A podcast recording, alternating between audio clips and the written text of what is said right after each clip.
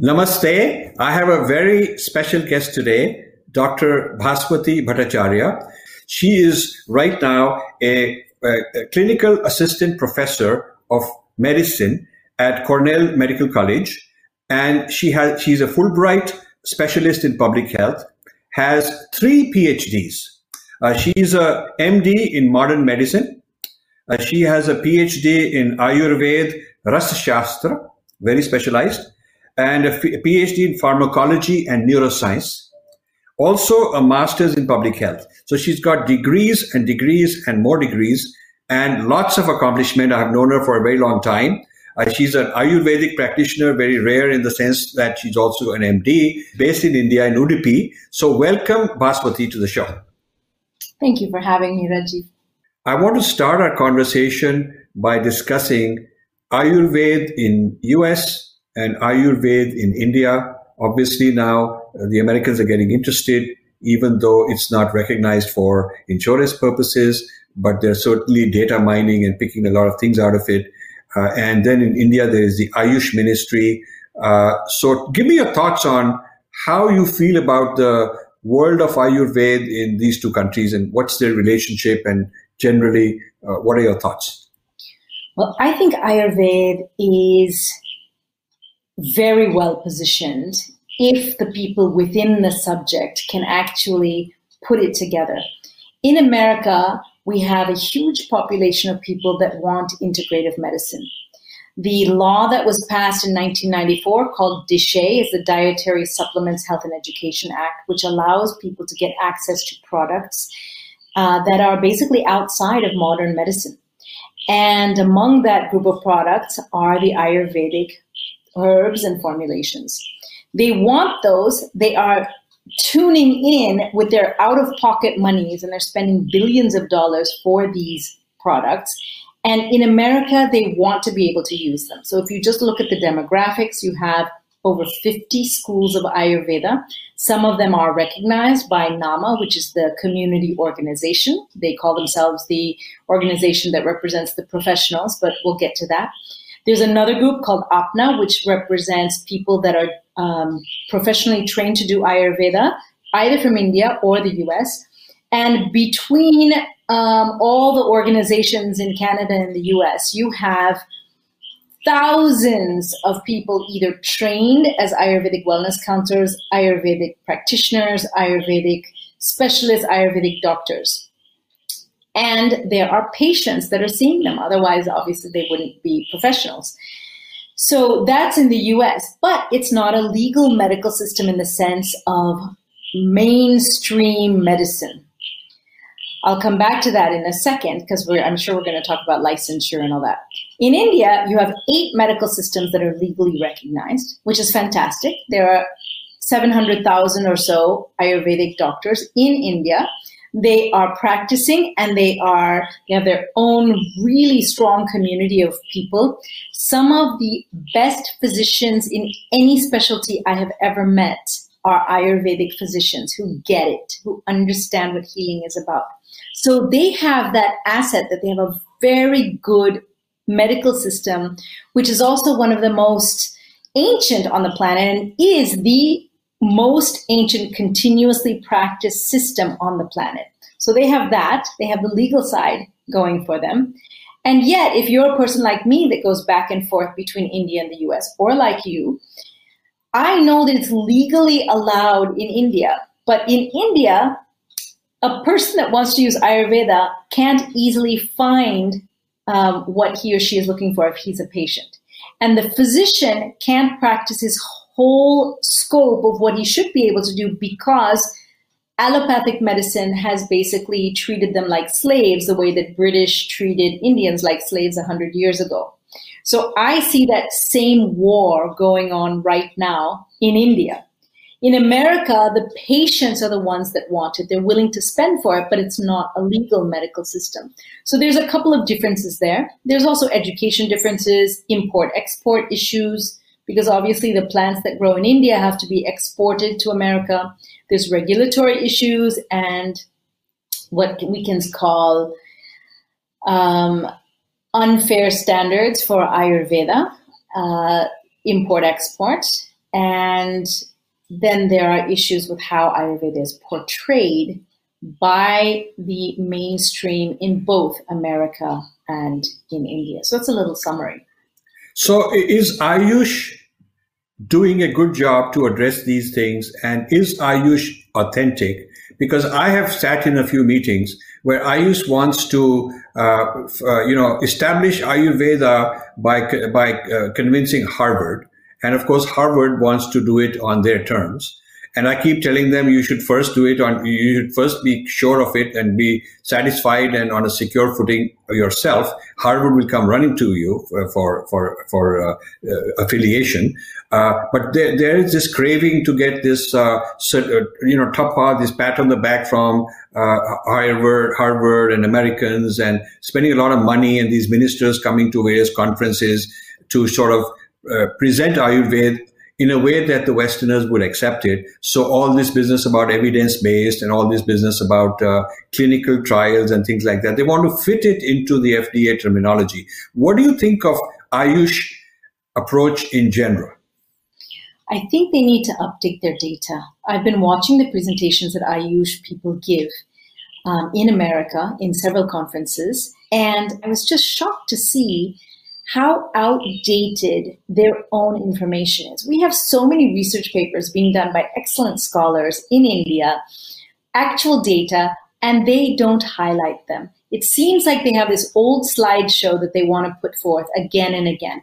The latest data from material scientists and chemists on bhasmas, they are not including them. They talk about it the same way they used to. There was a person that introduced the speaker from Harvard at a recent conference that Harvard is the Makkah of, and so whatever they say is like gold. And I was thinking, Ayurveda is the gold. The people at Harvard, having lived there and gone to school there and being a prominent alum from there, the mainstream does not even believe in Ayurveda. When these Ayush people say that they went to the Harvard conference, let me just tell you the reality, because I lived right there on the campus. There is the Harvard Medical School. Down the street, and you know this, you go to a conference center that was built, and anyone can rent the conference center, basically. They rented the conference center so they could be on the Harvard campus, and they invited a few people from Harvard. And then they said, Harvard's holding this conference. It was not a Harvard-held conference. It was rented from Harvard and a group of people in Boston, none of whom is actually a Harvard graduate or Harvard professor or Harvard staff or Harvard laboratory person. They rented the space. And when I asked them, well, why are you calling this a Harvard conference? Because it's being done at Harvard. When I talked to the Harvard professor who was ceremoniously invited, he said, yes, this is how we start. This is how things begin. So a couple of the physicians that were very keen to get MOUs signed did that. There is an MOU, that is factual. But what have they actually done in the year since the memo was signed? Why is there less of an interest in actual science of Ayurveda and more in the ceremonies and the various boasting? You raised a lot of things I want to touch upon. Firstly, the term Harvard is the Makkah. I think the people of Makkah would find it insulting if you told them that now Harvard has become the Makkah. So I think that before they say Harvard is the Makkah, they should go and get themselves certified from the people in Makkah as to whether Makkah wants to affiliate with Harvard as a branch office or because that's a bogus term. The point I'm making is, why do we have to go and get certified by other people in this, whether it's Makkah, whether it's Harvard or whatever? And your observation is very generally correct, not just for Ayurveda. I've seen that people want affiliation with a name, and they will rent a building, and they'll rent a conference room which is nearby and call it the Oxford Conference. Like there is this Oxford Center for Hindu Studies, which is in the town of Oxford, outside the campus. One enterprising ex-ISKCON person started this in order to be able to say, I got this Oxford Center. So there is this Princeton Theological Center, which people think is related to Princeton University. It's in the town of Princeton. It's like I'm also living in the town of Princeton. And you know, so people use these gimmicks because for them it's very important. And so what they're really interested in is these government people. They want a ticket. They want to fly there. They want to have a good hoopla and get a lot of photo ops and have a tamasha. But I want to insert something, because I am one of those people that does have any of the degrees from those brand name places. And you've known me since before I had any degrees. You know, at that time, I was basically my father and my mother's daughter. That was my only affiliation. And well, and I went to Princeton High School, so I guess that was something. But I really feel that people look for validation from the gold standard. And if you tell me that the gold standard is gold, then if I wear gold, then that means that I'm more golden because I'm wearing more gold. And so Harvard happens to be that gold standard that we all look to. Why did I go to Harvard? Because I wanted people, I'm always going to be brown, I'm always going to be a woman. And I'm Indian. And so if I went to Harvard, that makes me more intelligent. That makes me more capable, more worthy. Apparently it gives me more ethics, right? Because I've been trained at a better place, which was actually true many years ago until all of these scandals started happening, like at the New England Journal of Medicine, where you can't trust that people's ethics are actually sound anymore the way that the, you know, the standard was before. So to be fair, they are really trying to set a standard. And they're saying that if the gold standard accepts us, we get to be you know, acknowledged. It's the same thing with this person that went to get the Oxford English Dictionary done. The people at Oxford didn't do it. He was an outsider that came in and used Oxford's name and got himself appointed so that his work, which was a seminal work, could be acknowledged by the people in charge. And that's why people want Harvard's name or Cornell's name or Princeton's name or any of the other, you know, brand names. That's why I went to BHU when I was in India and not to another school, because everyone knows Banaras Hindu University. So Bhaswati, this is very important. This is a very important point you made. The lure of brand name is a practical requirement. That's the world we live in. Now, the New England Journal of Medicine and a few other journals have committed something that you consider to be not up to the ethical standards. Can you tell the viewers what exactly has gone wrong with this business about, you know, evidence-based and all that? What are some of the scandals? Tell us that. So a couple of weeks ago, there was an article that came out in the New England Journal of Medicine, another one in the Lancet. These are all journals. It's very tough to get something published in because they have a very high standard for the writing style. They have a very high standard for the level of data that need to be presented, and it's peer reviewed, which means that some of the best authorities in your subject, they're going to look over your submission and they're going to decide whether or not you get to publish in that journal. So their articles were published, they were peer reviewed, and then later it was discovered that the data that they were putting into their tables and columns didn't make sense for the people. For example, the Australian data, the number of deaths that they claimed didn't make sense to the authorities in Australia. So they started questioning the data, and question after question arose, and it led back to a guy in Chicago who had two colleagues, one at Harvard, one at another place. Actually, there were 5 in total. 3 of them were Indian. Those articles were forced to be retracted because the data did not appear to be truthful. They asked the people, can you substantiate your data? And those people refused, using confidentiality as their, you know, excuse. Now, there is something ethical about keeping data confidential. We all know that. If I have a patient, I'm not going to reveal his or her name. But when you have aggregate data and you don't want to tell where it comes from because it comes from a hospital or from a medical center, it implies that there's something else going on under the table. Because those hospitals in Australia, for example, who were questioned, said they'd never even heard of the group that had collected the data. So was there another middleman? What was going on? And so with all of these questions, they withdrew the data. Why is this important? Because when you talk about the ethics of how we think science is being done, what we call evidence-based medicine, We want to believe that there's real evidence. And we have seen many, many times that we don't really talk about and that the news is not encouraged to write about. We've seen many times where studies are not really up to the mark and they're given a huge amount of press, or they're really good and they're submerged or kind of ignored. In this case, the data were retracted. You have two leading journals who retracted huge studies saying that there's no basis for the evidence that they couldn't substantiate. So what does it mean? It obviously had effects for corona because the articles were about hydroxychloroquine, Donald Trump's favorite drug that he now has learned to pronounce. And they have really made the scientific community pause about whether or not the peer review system that we hold so high as the gold standard, what does it mean? One of the reasons you want to go to a place like Harvard and put up with all the politics and be on faculty there is because you get to be a reviewer at those kind of journals. You get opportunities to speak and to be a voice of authority. But if your voice of authority as a peer reviewer is such that you allowed this article to be published, what does it say about you? What does it say about your level of ethics? And there we get into this very difficult snowball of where did you develop your ethics?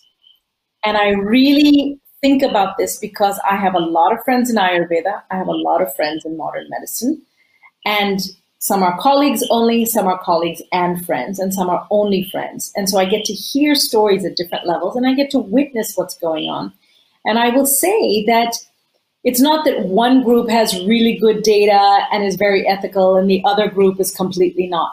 Both sides have people who falsify data. I've seen it with my own eyes at during my studies, during my PhD. I've also seen it when I was doing my PhD, my MD in America.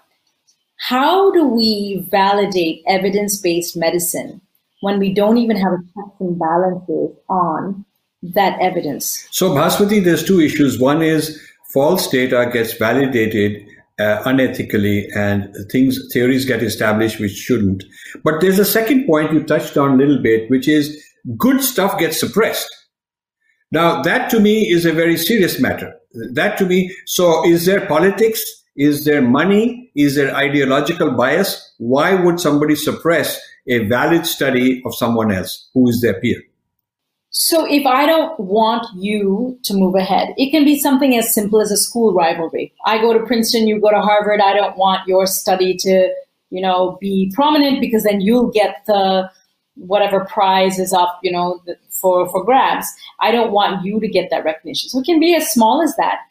But it's more sinister than that. There is money involved. There are pharmaceutical companies that want their drug to be sold because it not only be sold, but if it can get taken up by a big hospital system and they can get a huge number of people to prescribe it, they are guaranteeing an income for years. I mean, we know what the examples are. Viagra, Vioxx, which was taken off the market, AZT, those companies, Zoloft, Paxil, I can name 100 drugs that cornered the market, and really they were in it for the profit because that's how corporations are set up, right? That's their obligation to their stockholders. However, in this case, it's not about just selling a can of Pepsi or an iPhone. This is about people's health.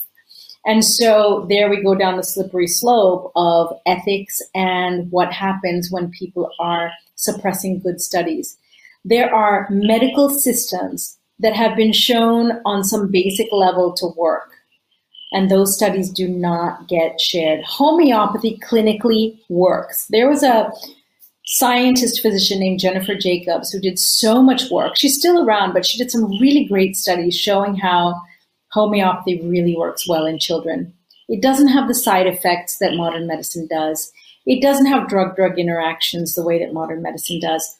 And yet, if you see where homeopathy is standing today, people don't give it credibility unless they have already been using it for generations. The same thing with herbal medicines.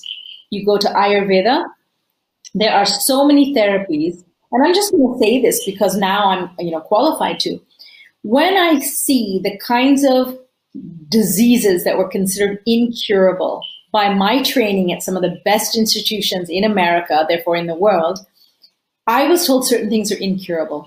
I watched my family members, I watched my patients stay sick, sometimes die of those diseases.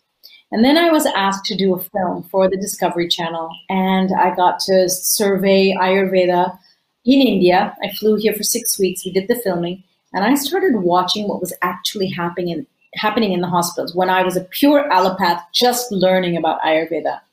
And I saw things being cured that are so good for people to have as a solution that I never saw in modern medicine. And to me, that's enough.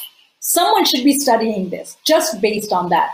That was the premise by which the Office of Alternative Medicine, which is now called the National Center for Complementary and Integrative Health at the NIH, the basis for that was that someone witnessed a cure that wasn't in modern medicine. So if I have someone that's sick and I know that panchakarma is going to help them the way that it does for rheumatoid arthritis, which is really considered to be a very devastating disease in the US, most kinds of cancer. One of the reasons I'm here in Udupi is that I have found a handful of doctors who are very humble. They don't need to be seen. They don't need to be on CNN or get a prize. Their prize is that they get cases of cancer and they treat them. And I've come to study with them because I am fascinated by how they have such goodness in the medicines. Why can't that be available for more people that suffer and die of diseases? We know a little bit more in science, step by step, and we're getting there. But it's taking decades. Meanwhile, you go to the pre-scientific knowledge of 5,000 years ago in Ayurveda, written in this beautiful language of Sanskrit, available for anyone. It's already published that says, use these medicines, use these spices, use these sequences, and you can heal almost any gut disease. And I do that in my practice. And they are really great solutions. So how do I ignore that? How do I put that away once I've seen it? How do I cover Pandora's box again and say, let's just do modern medicine? Very good. So I want viewers to know that what Bhaswati is doing is uncovering the complex politics of Ayurveda in US, in India, US versus India, Harvard, the prestigious journals, the drug companies. It's a very long story, and she's trying to just give you the essence of it. So this is a very important topic that we've covered, Bhaswati, and we'll come back with another episode next time.